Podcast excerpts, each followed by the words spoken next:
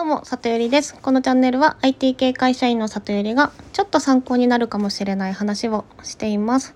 さて、今日はですね、具体的な目標が見えないと走れないっていう話をしたいと思います。で、まあ、何に走れてなかったかというところを話すと、ズバリコーチングのね、レベルアップのためのあの努力が足りないなって思ってたっていう感じです。であの以前からちょっとお話ししてますが今月の頭からコーチングの学校に入って勉強し始めたんですね。でコーチングの授業は、まあ、週1ぐらいのペースであって、まあ、その座学と、まあ、ワークみたいなのが組み込まれている感じなんですけど、まあ、そんなに宿題とかもないしなんだろうそんなに厳しくはないんですよそれ自体は。だけど、まあ、結局コーチングがうまくできるようになるためにはそのセッションの場数を踏まないといけないのでこう自分でいっぱい練習してこいっていう感じではあるんですねでもまあ自主性にお任せしますっていう感じです。でねそのまあ練習自体はあのその今コーチングの学校で出会った同期の方とかあとその学校の先輩とかとやる機会があって、まあ、それでやってたんですけどなんかねスイッチ入らないんですよね。あとはあのおすすめされたコーチング関連の本とかあの読まなきゃいけないやついくつかあるんですけどちょっとそれもなんとなくですねあのやる気が湧いてこなかったんです。でまあいつだっけな？数週間前にそのやる気が湧きませんみたいなヒマラヤでこう逃げられない環境に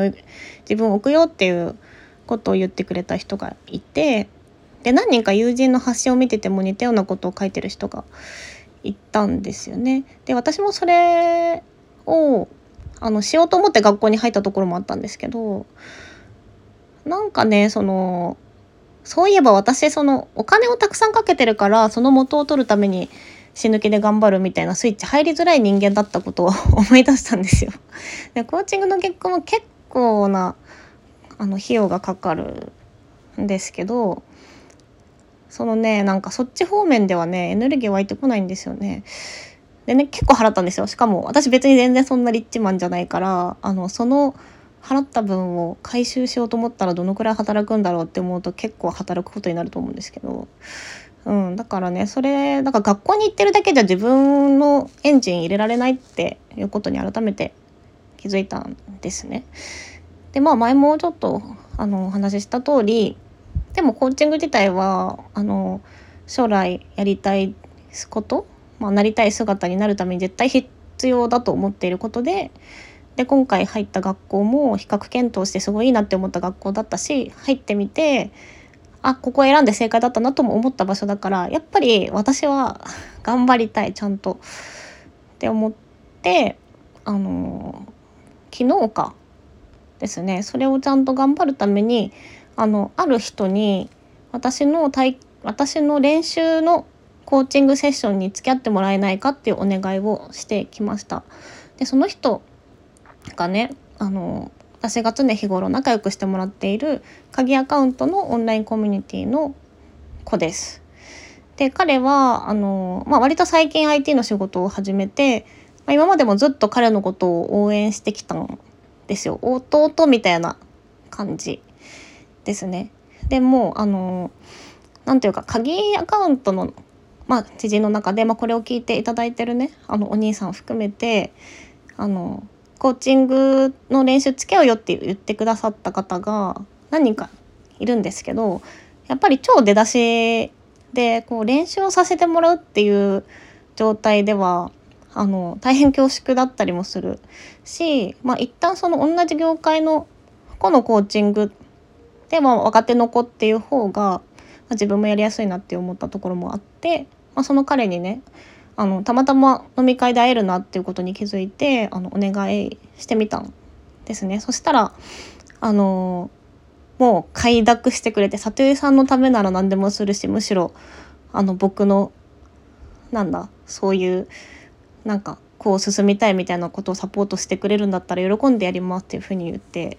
くれたんですね。でそれは本当にあの嬉しかったしあの彼に関してはなんですけどでそれが決まって昨日まあ帰りの電車の中でいろいろ考えてたんですがやっと私エンジン入れられそうだなって思ったんですよ。っていうのも、まあ、今までやっていた練習のセッションって、まあ、学校の中の人とはやってたんですけどまあぶっちゃけそのクライアント役の、まあ、先輩なり同期の方なりなんかどうなってもどうでもいいっていうか 言葉が良くないな私今日。うん。あのまあこっちのアドバイスというか、まあ、コーチングであの一生懸命その人のサポートしたいなって思えるまで、まあ、私からなんだろうお互いの信頼関係が築けてないっていうところですかね人間関係かな。うん、だからねこう本当にこう何て言うか自分がなりたい姿になってほしいなと思えるの友人